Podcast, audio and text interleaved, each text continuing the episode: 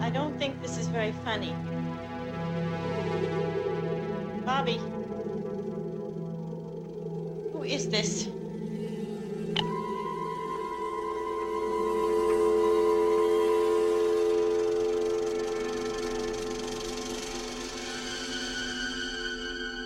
As you watch the screen, your heart begins to beat faster. There's a fluttering in the pit of your stomach. Your throat is dry. Your palms damp. Suddenly a chill runs down your spine. You clutch the person next to you. You tell yourself, it's only a movie. It's only a movie. But sooner or later, it's time to go home.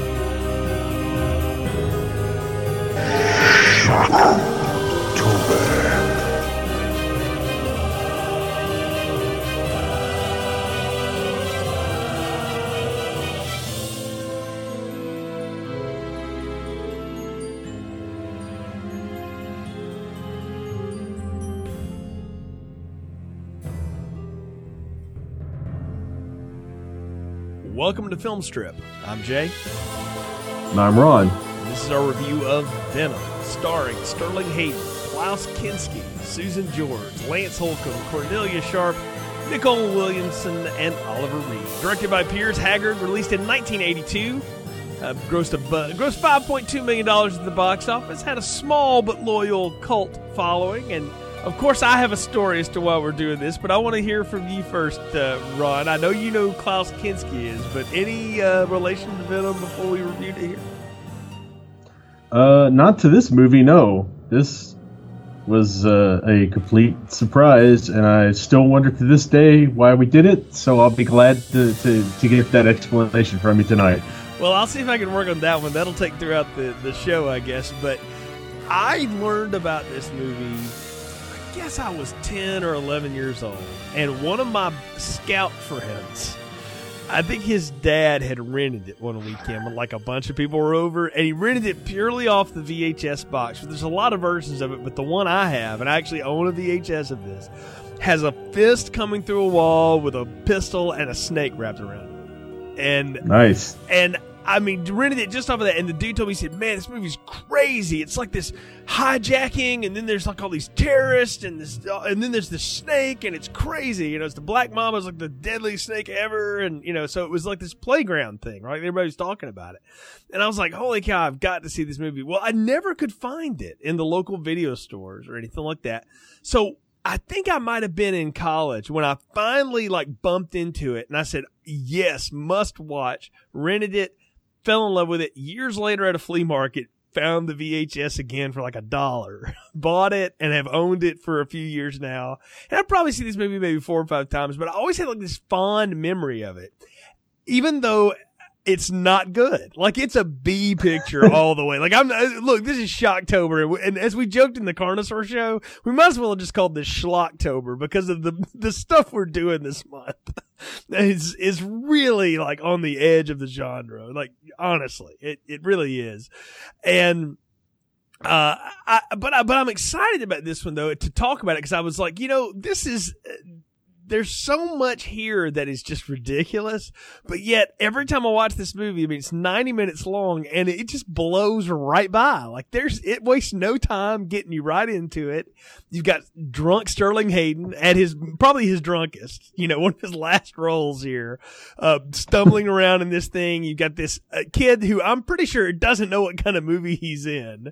You've got No. Susan George, you know, I don't know if this is pre or post Simon McCorkindale, but you know, it's somewhere in there. You got Oliver Reed, who apparently he and Kinski hated each other so much on set and it bled over into the script, which you can see.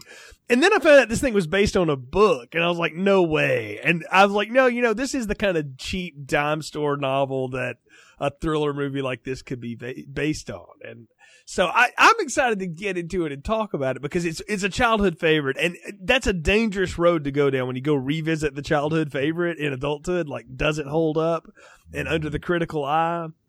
I'll be curious to see, but uh, yeah, I, and I, I, you know, forgive me, but I thought of anybody I could review this with, you know, Ron would be the person that might appreciate it. I knew Nick would hate it and tear it apart, so so I said, well, let me try it to Ron and see if he can find anything, you know, worthwhile saving in this. Now, Klaus Kinski's a, a thing for you, like right? You know, you like when I said this immediately, you were like, oh yeah, him.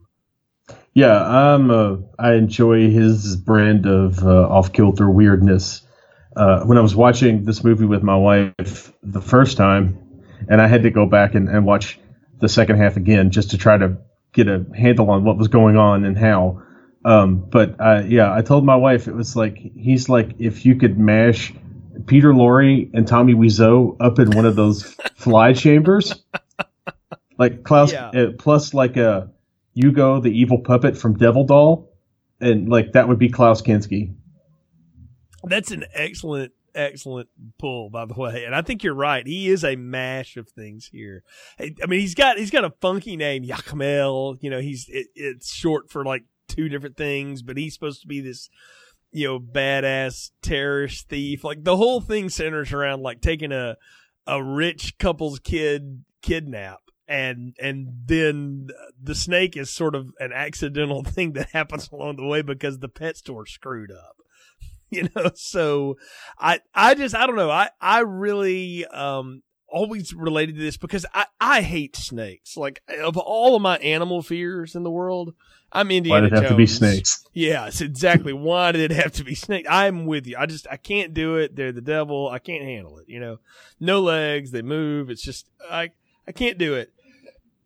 And so there's something about that that's all, but there's something about them that's always intrigued me too, especially this black mamba thing because you know that was the the playground myth too. Was like, oh, what's the deadliest snake ever? And I don't even know what the answer to that is nowadays anymore. But I remember the mamba used to be on that list. But the mamba was also fast, right? Now I'm also mm-hmm. a big NBA fan. All right, so I'm gonna go ahead and say now, I, I, you know I don't necessarily approve of his off the field, off the court antics, but Kobe Bryant was an amazing player to watch in his heyday, and of course he was called Mamba because of the way he moved, and I was like, yeah, it's it's this super fast snake, and the thing about the black mambas that I always thought was neat was how freaking big they are. I mean, they're like six and a half feet, they're thick, and they're named not because of the color of their scales, but because their mouth is totally black on the inside. And I thought, well, that's kind of cool. And I just thought there was something cool about a snake that had very small fangs that really wasn't that, you know, uh, imposing of a figure. But if it bit you, you were like dead within minutes.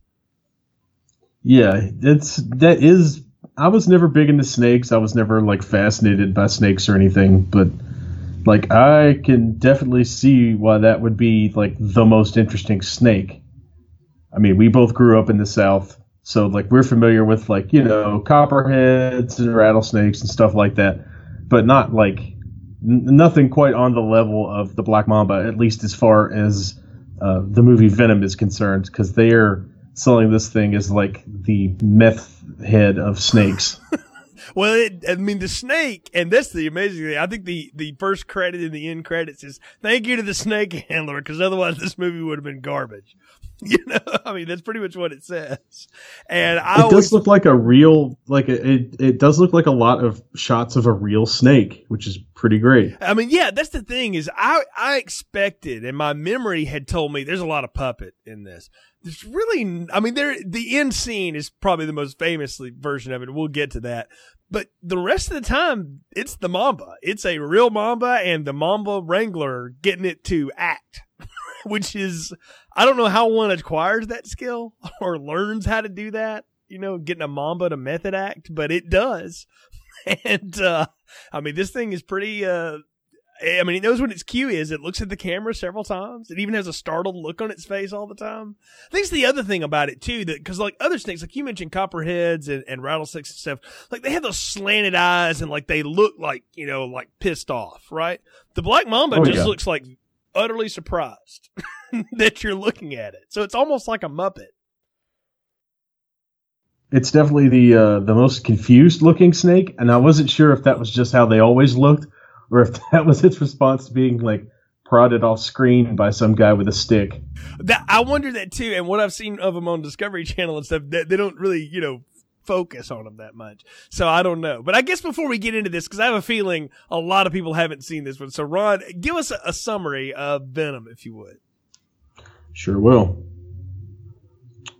An international criminal named Jacques played by Klaus Kinski at his most coked up, plans to kidnap and ransom a wealthy couple's precocious child, along with the family maid, Susan George, and driver Oliver Reed. However, when the boy's adventurous grandfather, Sterling Hayden, uh, lets him go out on his own to buy another pet for his collection, things take a turn for the strange as the boy accidentally picks up a deadly black mamba which was slated to go to a toxicology lab. The snake attacks and kills the maid. Then the driver shoots a policeman who stops by the house to warn the family about the deadly animal mix up. As the standoff intensifies and becomes full on Day of the Jackal, the police break in where the driver is shot, but the snake kills both the officer and the wounded villain trapped in the basement. I don't remember the snake killing that officer. We'll get there. The snake finally squares off with Jacmel, and while coiled around his arm, the two crash through a window as police snipers fire, killing both the criminal and the snake. Yeah, and I will say correction too. I think Jacmel actually gets a shot off to kill the snake finally, but they both get Yeah, hit several Jacmel- times. Yeah. Yeah, Jacmel makes the heads the snake's head explode. Yeah, Day of the Jacmel. I think it's a good way to another subtitle for this. Uh, this and let's just get into the characters real quick. Let's talk about Jacmel. You you described it, the most coked up, most weird, uh, Tommy Wiseau esque Klaus Kinski here. Like he.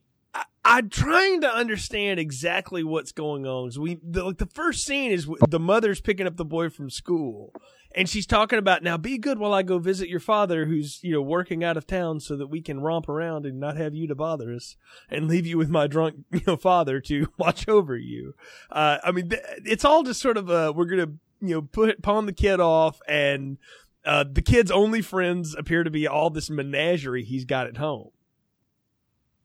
Yeah, he's like the uh, obnoxious little kid from the MST3K classic uh, uh, Night of the Blood Beast, where the kid finds this little space alien, but he has this whole menagerie of weird critters living in a cabin somewhere. Uh, this is one of those kids who seems to only exist in movies. I mean, some kids have, you know, rats or uh, hamsters or even like snakes or spiders, but I don't know anyone who has like an entire room full of creatures that seem designed mostly to set off his deadly asthma attacks. Yeah, that's the thing is like he, he can barely breathe, but yet he's around all of these animals that molt continually. there's a parrot, you know, there's a hamster, there's a gerbil, but, he's, but he doesn't have any like he doesn't have any insects that we can see, and he doesn't have any um reptiles. So this snake is like a big deal, and I I'm gonna ask you because I've never caught it, and it may not be there. Is there something in there where he drops a line about wanting a snake because he's supposed to pick up like a house snake? which is just what which is just like a tame little you know nothing snake, and it gets confused with the mamba because the pet store owner's sick that day. I don't remember that, but like, does he drop a line about wanting a snake, and Grandpa's like, "Yeah, yeah, go for it, boy." Um, I don't think so. I think he's got this snake waiting for him, and he's just waiting to pick it up for when mom leaves the house.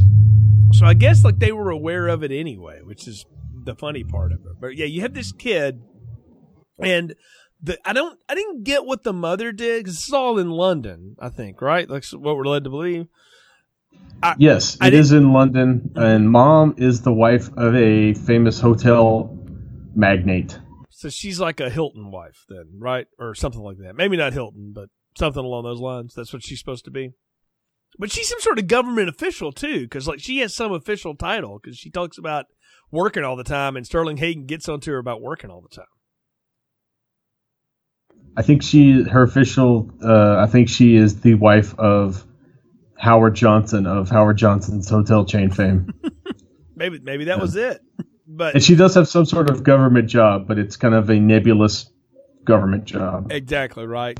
We don't understand it. We don't need to, right? And what is Sterling Hayden? Is he supposed to be like King Solomon's Mines, Allan Quatermain retired as a grandfather? Is that kind of what he's supposed to be? Because they they lure him out of the house on this idea of him being like a safari hunter, but he ends up thwarting their plan anyway.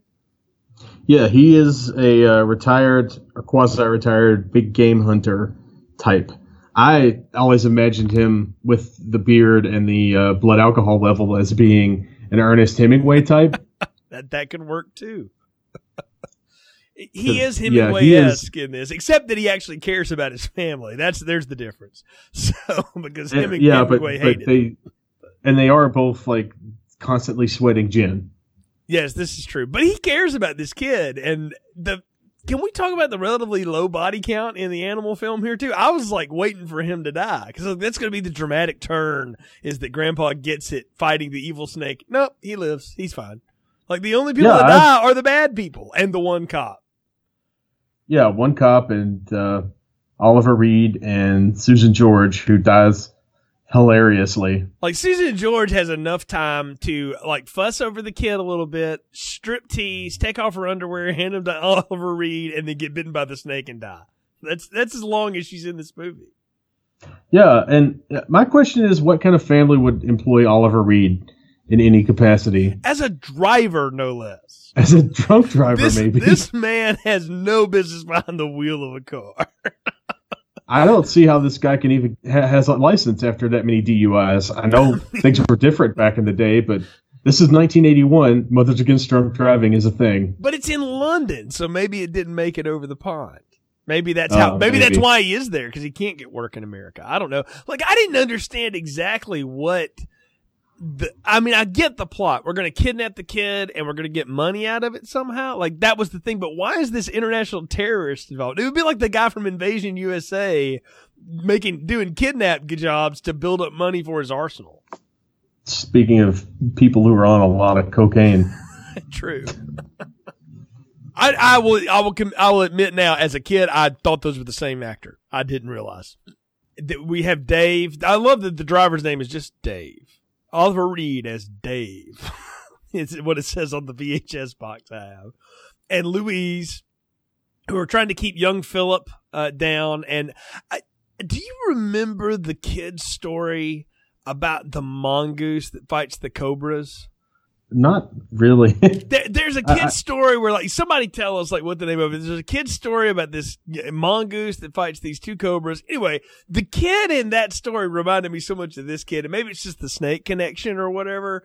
But it was like this little blonde British child, and you know this. It would be like if if one of the Harry Potter kids had a pet snake all of a sudden, and it was a black mamba accidentally. I do love how he, when he gets home from the store or whatever, he decides to let the maid who's constantly riding him about something, uh, and clearly, you know, has the ulterior motives, lets her open the box so that the snake can pop its head out and be like, who the hell are you? And bite her on the face three times. it was almost like she'd opened up a can of of those uh, coil snakes, the spring snakes. yes. Either that or someone with an arm through that box hurled a rubber snake at her face. Well, I mean, I love that the camera goes to like snake POV. Right. yes, snake uh, snake cam was one of my favorite recurring elements in the movie. Yeah, we got a lot of Snake-O vision in this movie. And, you know, though, I mean, I'm thinking about like, this is just a few years after Jaws. It's all the animal killer movies have come out at this point. They all did this, right? It's also the, the post Halloween and Peeping Tom world where we show the POV of the killer, post Black Christmas as well. Yeah, uh, that's one thing I was surprised is we didn't get a lot any shots of like the snake looking through uh, things. We didn't get a ton of shots of like the snake like with a beady eye pressed against the keyhole or something, and that's I felt like that was what the movie was missing. Know that this snake had any motives though. It doesn't know what it was supposed to be there for. Like it gets mixed up at the pet store because it's supposed to go to this toxicology lab, so obviously they can study its antivenom and you know the the effects of its toxin and all this stuff. And so it like it's like it's been misplaced for its job, so it doesn't know what to do, and it's just hanging around. It's stuck in the airport. You know, so I- where am I? So I mean, it gets in the ventilation shaft, and that's when they. I mean, they they're one of their great plans is why don't you turn the heat on? You might lure it to sleep, and all that does is just piss it off. Like, no, don't turn the heat up. So Yeah, and then she and then when they kidnapped the toxicologist, she's like, "Well, you guys should have just turned the heat on. Maybe it would go into a coma." Which is the opposite of I think what they were doing because then they make a point very early in the movie to, to, to say that this house is like incredibly hot inside. Right, right. So it, would, it wouldn't matter. Something to do with something to do with uh, the kid's asthma. Yeah, which makes a lot of sense, right? Because you'd want to keep a warm environment. You don't want the cold to sneak in on somebody that's got breathing problems. Uh, I mean, I, I grew up with asthma, and I don't particularly remember the heat being all that good for me. Maybe it's different in England. I don't know. I don't know. Yeah, maybe it is that English humidity. I don't know either. But that's the. I think that's just the excuse that they have to keep everybody inside. But no one is ever like the only one that's profusely sweating all the time, besides Sterling Hayden, who's sweating gin, is Oliver Reed, who just seems like Who he's is- ready to kill somebody. Yeah, you could definitely tell um, that he and Klaus Kinski don't get along, and Oliver Oh, yeah. Reed just looks furious the entire movie. And I'm not sure if it's because he's like stuffed into an extremely like binding girdle, or if like he's going through DTS, or if he just hates Klaus Kinski that much. Which really, those two definitely seem like a couple of people who wouldn't get along at all. Oh yeah, according to the director, they they didn't get along to the point that like it started to infuse the performance. And we should say Piers Haggard was not the original director of this. I don't know if you saw this note or not. Tobe Hooper was supposed to do this, and he basically had a nervous breakdown trying to work with all these people on the set, and just walked away. I mean, that is not. This is not an easy set of people to work with uh, in any way, shape, or form. Because you've got uh, the notoriously crazy Klaus Kinski, you've got the notoriously drunk Sterling Hayden, you've got the up and coming notorious drunk Oliver Reed, and then you've got a legitimate snake. No, no, you you got on top of it, like you said, the deadly snake is also a part of this entire scenario. So I do kind of think though the fact that they don't get along, that they don't like each other, works for the performance because you get that Dave is just like hired muscle, but he thinks he's like supposed to be more important anyway. And it really pisses him off that Jacmel keeps, you know, tossing him to the side the way he does. But Jacmel though has got he's got like no BS filter at all with people. Like it, you know, the cop that they have a cop show up at the door to try to tell him, "Hey, there's a poisonous snake in your house. Sorry about that." And all Dave can think to do is just blow the dude away from the door, right? So we've already escalated the issue. And Jacmel just totally demeaned the next guy who's like the police commander. He says, I need someone with authority. You bring me authority back, which that's very Tommy Wiseau like. yeah, that's that's a uh, I Uh, hi, Mark. Are you the authority on the Black Mamba? yeah, that's uh I don't understand what higher authority there is than the guy in charge of the hostage situation. Well, man, I, I love that his demands are like, I want a car and a plane and a million dollars and all this. And I'm like, dude, you just shot a police officer. The only reason we haven't blown your house down is we think the kid's still alive. Right. And then uh I did enjoy the gambit where they sent out the uh the maid's severed finger. Um Oh yeah, where they they've got the toxicologist doctor in there, who I think was in When a Stranger Calls, by the way, but playing a psychiatrist.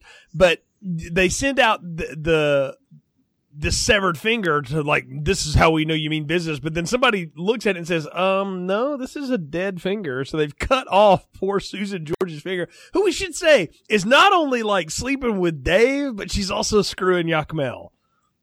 Yeah, and I think that was another thing why they didn't get along. Um, I mean, at least good, another reason for them to get along, not get along in the movie, was that she was screwing both of them. I don't. Uh, I I assume that's not what was happening in real life. Yeah, I'm assuming that that was an an on-set issue only in the story, but yeah, that would be another reason for these two not to like It- each other. it almost seems like it's something they added in after the fact to uh, explain the seething hatred between our two supposed uh, conspirators. You know, that's a good point, and I don't have anything to prove otherwise of that, but because I haven't read the book and I don't think I ever will. But uh, that would make sense if that's a directorial choice. I mean, Haggard will tell you like this was a miserable experience, and the fact that they got what they got out of it is amazing to him. Like he doesn't know how they got the movie they got, probably because of the Snake Wrangler.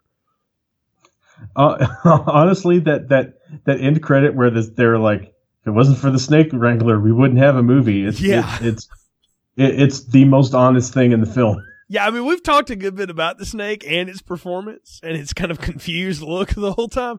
Uh, heads up to the to the snake wrangler who made such an impression that yes, like you say, he got uh, his own credit in the the end of this thing.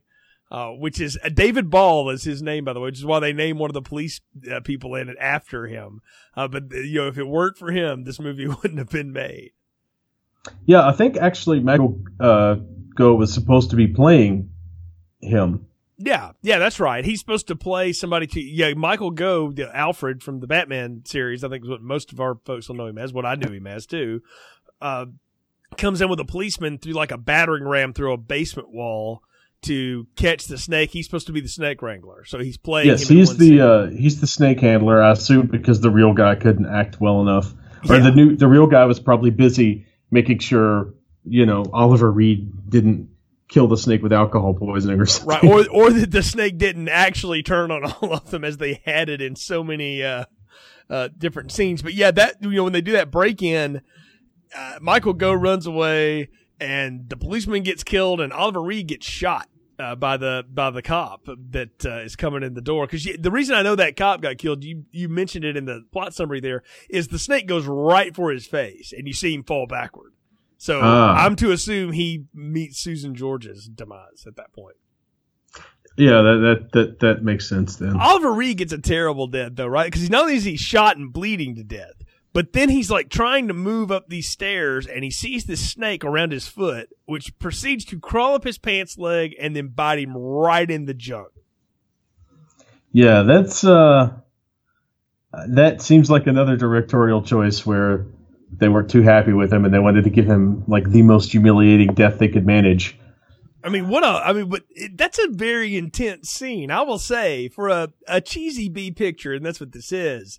And I've said that from the outset. This is, I mean, that, that was intense. Like I was squirming in my chair trying to watch that. Yeah, um, that's uh, it's definitely a lot more um, impact impactful than the similar scene in Snakes on a Plane, and I can't help but but feel like whoever did Snakes on a Plane watched a bunch of snake movies prior to and just said, Oh. "All right, let's do this, but make it funny." Oh, you know. I mean, yeah, they played it for laughs there. Here it's played for terror and horror. And this is a good time to bring up the score here. Michael Kamen is a name that everyone from the 80s and 90s will know from movie scores land, right? Like that's a name you know. He's scoring this and it's like the most overly dramatic, you know, tense music you can come up with. It's exactly what you think of Michael Kamen. All I really know him from is the uh, S and M Metallica album. Oh no, no, Lethal Weapon, man. Like you, you Really? know that. Oh. Yeah. Okay, Yeah, he's part of that. He did that with. He was known for that kind of sort of fusion rock jazz score, or to do like these big strings and orchestrations. I mean, think about like the the opening to Lethal Weapon when it fades out of Jingle Bell Rock into the guitar bit, and then into that high tense bit before the chick jumps off the, the balcony. Right? Like it's this is what he does is these overly uh, overwrought dramatic scores, and I just I got a kick out of the score as much as anything else. Yeah, that's definitely uh, one of the the more positive aspects of the movie. One of the things I enjoyed, uh, second only to Snakeovision, was the craziness of the score. I mean, we do get a lot of the snake crawling around in the ventilation shaft. It looks around. It's looking for stuff to do. Like the snake works as like for animals on a set. They did a pretty good job. I I like the snake working and working with the score. You always knew where the snake was. It had a theme. oh, that's true. It the, the the haunting snake theme was a lot of fun. So okay, I, I'm praising this thing, but I feel like you've got some stuff that you really want to throw some darts at. So so go ahead. You have free reign. What what did not work about this for you? Um, the the the hatred between uh, Klaus Kinski and Oliver Reed made me slightly uncomfortable uh, while I was watching it because it felt too real. Uh, I did doze off in the middle of it the first time I watched it. Did uh, Ollie make is- it through? Uh, yes. she said, "Are you awake?" And I said, "Yes." And I but then I ended up missing like five or ten minutes of the movie. Um, but I don't. It it felt the the I as much as I enjoyed like Snake Vision and the weird shots of the snake, I kind of felt like the snake was an afterthought. Or like they had two short movies that they wanted to put together into one film. They've had this like uh, Dog Day Afternoon uh, hostage drama thing, and then on the other hand, you've got the uh, the Jaws with a snake aspect. Well, well, Um, you you've hit on something there. It, it's not, uh, you know, that's not what happened. I mean, it was a contained story, but it is a mix of things. It's like, what if we had international terrorism and kidnapping drama, and then we they got a poisonous snake loose in the room. I mean, that's it. Sounds like the kind of conversation that would have you know happened when the author came up with the story. And there's also the uh, the quasi neglected kid being raised by his grandfather, or at least that's what they seem to establish. He looks up to him for sure, which I mean, why wouldn't you? Sterling Hayden is like the man's man in this thing, right? He does whatever the hell he wants, and nobody stops him. Yeah, exactly. I mean, he I'll, I'll- Sterling Hayden is. I, I I still think he should have died in this movie. I think it would have raised the stakes more for him to have been bitten. Yeah, Um, thematically, like it would have worked if like there was a race to time to like try to get because we do establish that like it takes a little bit for Susan George to die. You know, like she spends five ten minutes before she completely conks out, and she was bitten several times. So maybe if you just had one bite, like you, there would be time to save you because the toxicologist is there. Like they could have played that up. I'm with you. and she was like, she was bitten on the neck too. Yeah, Like the neck and the face. You don't live that long when you get bitten by the neck on anything. or, or when you're bitten in the in the uh, genitalia area, apparently either, because that would be main blood flow, I suppose. Well, yeah, and Oliver Reed had also been shot, so True. So that it wasn't like that was helping him. You're right. So yeah, the the snake was the uh, the least of his problems because it looked like it uh, the, where he was shot would have probably nicked the lung. Yeah, he wasn't getting out of that. Like he he was going to need immediate medical attention. There was no surviving that. I I agree. Yeah, um, it it it just doesn't seem like all the parts. Like if they had picked a couple of things and focused on something a little bit more, or had a, a less hilarious death for Klaus Kinski, I think it might have worked. I, I wanted to see the grandfather in peril, or even better, I wanted to see the kid get bitten. Well, see, that would have also raised the tension as well. I mean, we should talk about what happens here. Is everybody kind of bands together, and the the grandpa's the one that knows that it's a mamba who did the bite because he sees Susan George. And he's like, "Oh, I've seen that before. That ain't gonna work," you know. And so he's the safari hunter, and he kills like a a lamp cord or something with a shovel, and you know we think it's the snake, but no, here comes the snake after him again, and it it is this hilarious uh, thing where the snake ends up going after Klaus Kinski because it it is like the snake decides Klaus is next and just takes him out when it finally comes through the wall at him and bites him on the back of the head. Yeah, it was. It's um, it's weirdly focused on him, and I'm not hundred percent sure why, aside from plot convenience. There's nothing that that should have said that he was the guy that that should have you know the snake uh, fixated on like that. I mean, or I mean, unless there's like, unless snakes are attracted to drugs somehow.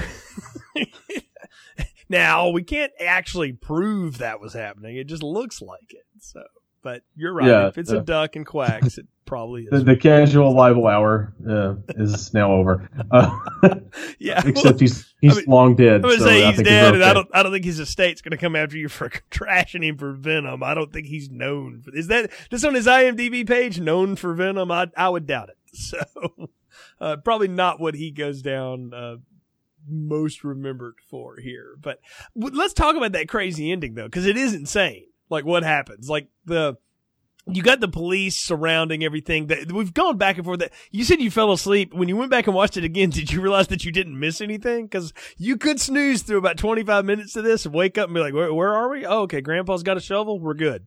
Like you really once once Oliver Reed dies, there's nothing else you need to know to the very end. Well, and I, I what what I slipped through was a lot of Sterling Hayden roaming the house looking for the snake, Okay. And and I think that's part of the reason why I fell asleep was that I was kind of bored by it because I never thought for a minute that Grandpa was going to get bitten.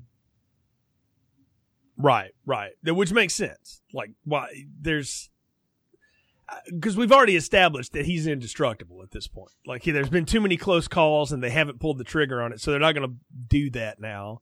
And as we've said, they're they're not going to go there. So it's just him skulking around the house, and then the snake, like we said, decides to pop out of the uh, you know ceiling and bite Klaus Kinski on the back of the head, and then like it becomes in entangled around his arm and something while he's waving that gun around, you know.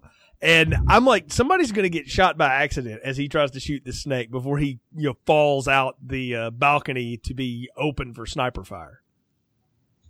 Yeah, I kind of expected that too because he's he really is flailing a lot, and I don't know if that's because he's trying to make the rubber snake look alive, or if they didn't tell him it was a rubber snake and he thought it was a real snake.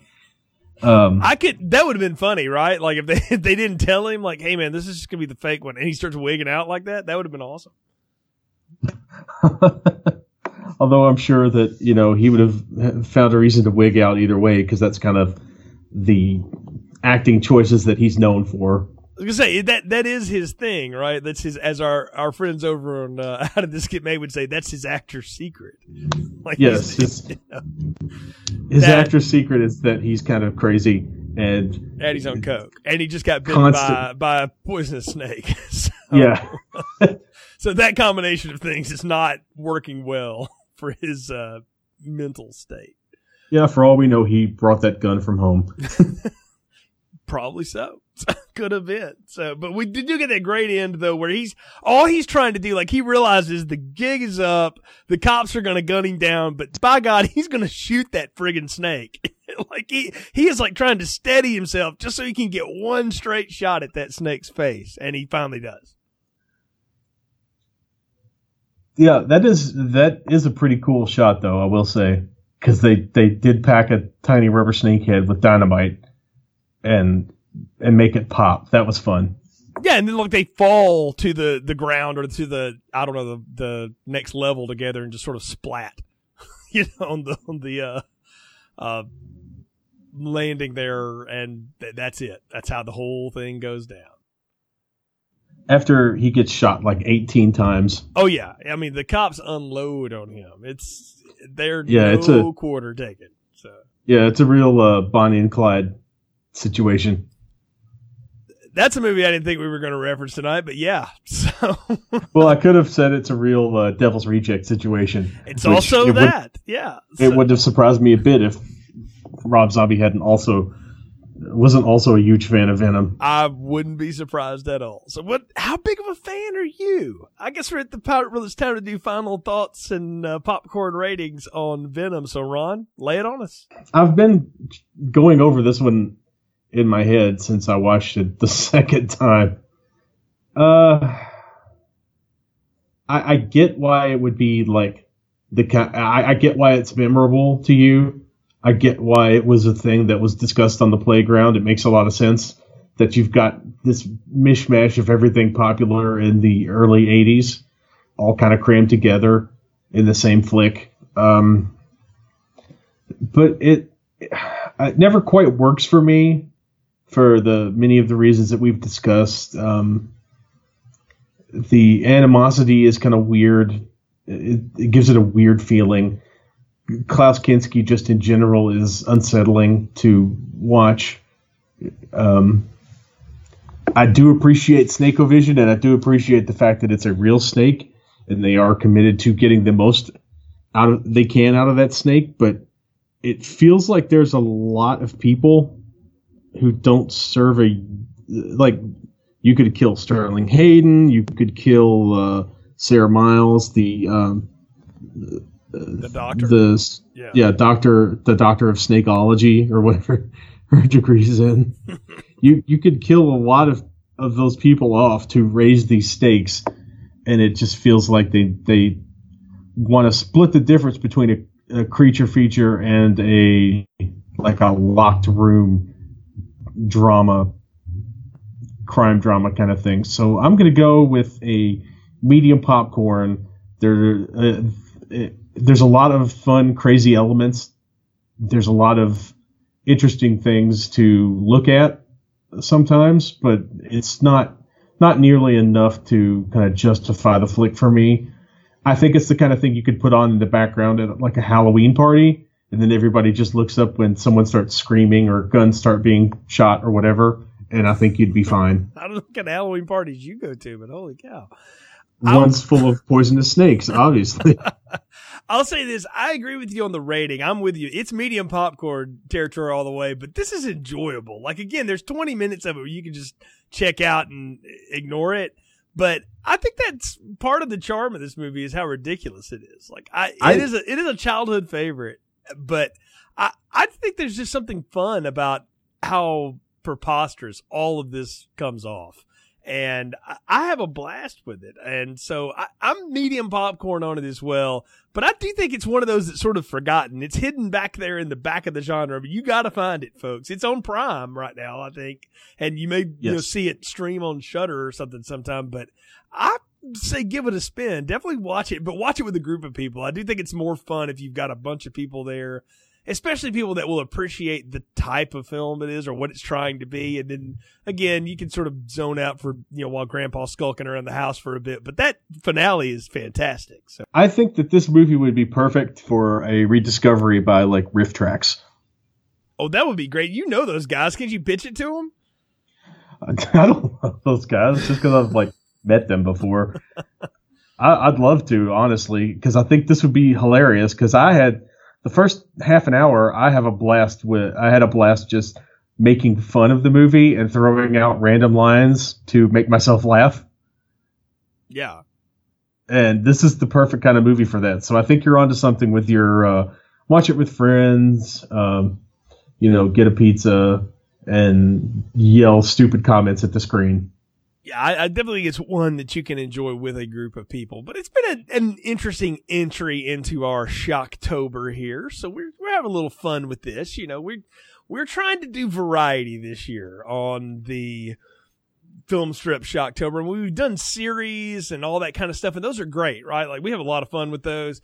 But this year we thought, ah, let's let's break out of the mold. Let's do something a little different. We'll we'll throw some some different things at people. So we, I mean, we did Carnosaur, which uh, you know that's a, a definitely fun genre pick that you picked out, and you and I kicked it all off with a uh, a Lifetime movie, which is uh, horrific and crazy about sleepwalking and sexomnia and stuff like that. And now we've done this, and how are we going to end it? I mean, Ron, how can we end Shocktober with a bang? Well, you know that's interesting because we have had a was uh, our uh, previous special guest from Generation Y was he the beginning of our Shocktober month? It was late September, so technically it was it was pre Shocktober. It was part of our Shocktober warm up, and we're sliding right into uh, the next entry in our Shocktober month of random genre picks with another special guest. And we are going to be covering the Devil's Rejects, the Rob Zombie classic. Speaking of your Halloween series, Yeah, exactly. We're, we're going to be picking up a another Rob Zombie film, Devil's Rejects, like he said, with the other host of the Generation Y, Aaron's going to come on with us this time, and I'm really excited about that to see what all uh, you know you two come up with in that review because I have a strange relationship with that movie, and I'm real curious to go back and revisit it. But it's a fun way to end Shocktober for us this year, and then. Ron, you and I are gonna we're gonna pick up the swords. We're gonna pick up the the stars, the the sai. We're gonna do some ninja love here. We're doing three ninja films in November because why not have Ninja November? yes, it's uh, the perfect way to uh, kickstart your Thanksgiving by carving up some people like turkeys. Exactly right. So we got three films here that I, I'm not sure they're actually related to one another, but we're gonna say they are. Enter the Ninja, Return of the Ninja, and Ninja Three: The Domination. Yes, the uh, the classic, much requested by me, Ninja 3 The Domination, is finally coming to film strip. Yeah, we're going to get that one out here on film strip. And then, of course, December, you know, we've got the big Star Wars one coming up, but there may be something else. I'm also going to go ahead and let you know, folks, there's going to be one more entry in the Stanley Kubrick uh, uh, retrospective this year, at least one more. Kurt and I finally reviewed the very controversial Lolita, so we'll try to put that out. That's another one. That's a great movie right around, uh, you know, Thanksgiving time. Let's talk about pedophilia as a rom com. so, I mean, why not? But so, are you, but are you going to follow it up with the Jeremy Irons? Uh, no, no, we are not. I do talk about that one and that one, but we we have decided to just try to stick to straight Kubrick stuff. The only thing we're going to deviate from that is when we do get around to 2001, we're going to take a side trip and do 2010. Uh, Nice. Yeah, because I think it needs to be done. Those are so closely tied to one another. You just it's hard to not do the other one. But the remake of of uh, Lolita, uh, well, I'll go ahead and spoil it now. No, don't. Don't unless you just really want to be disturbed. But all kinds of fun to be had here on the podcast. Subscribe on iTunes, Google Play, Stitcher, wherever you get your show. Leave us a review too. Continuous Play Podcast. Film Strip is the name of the show, but of course you can go to continuousplaypodcast.com. You'll find all of our podcast ventures, and we do appreciate your support. Until next time, for Ron, I'm Jay. Thanks for listening to Film Strip. Thank you for listening to Filmstrip. You can find more episodes on our website, continuousplaypodcast.com forward slash movies. Please leave us a positive review on iTunes and link up with us on Facebook. The Filmstrip theme music is produced and performed by Frozen Lake 121.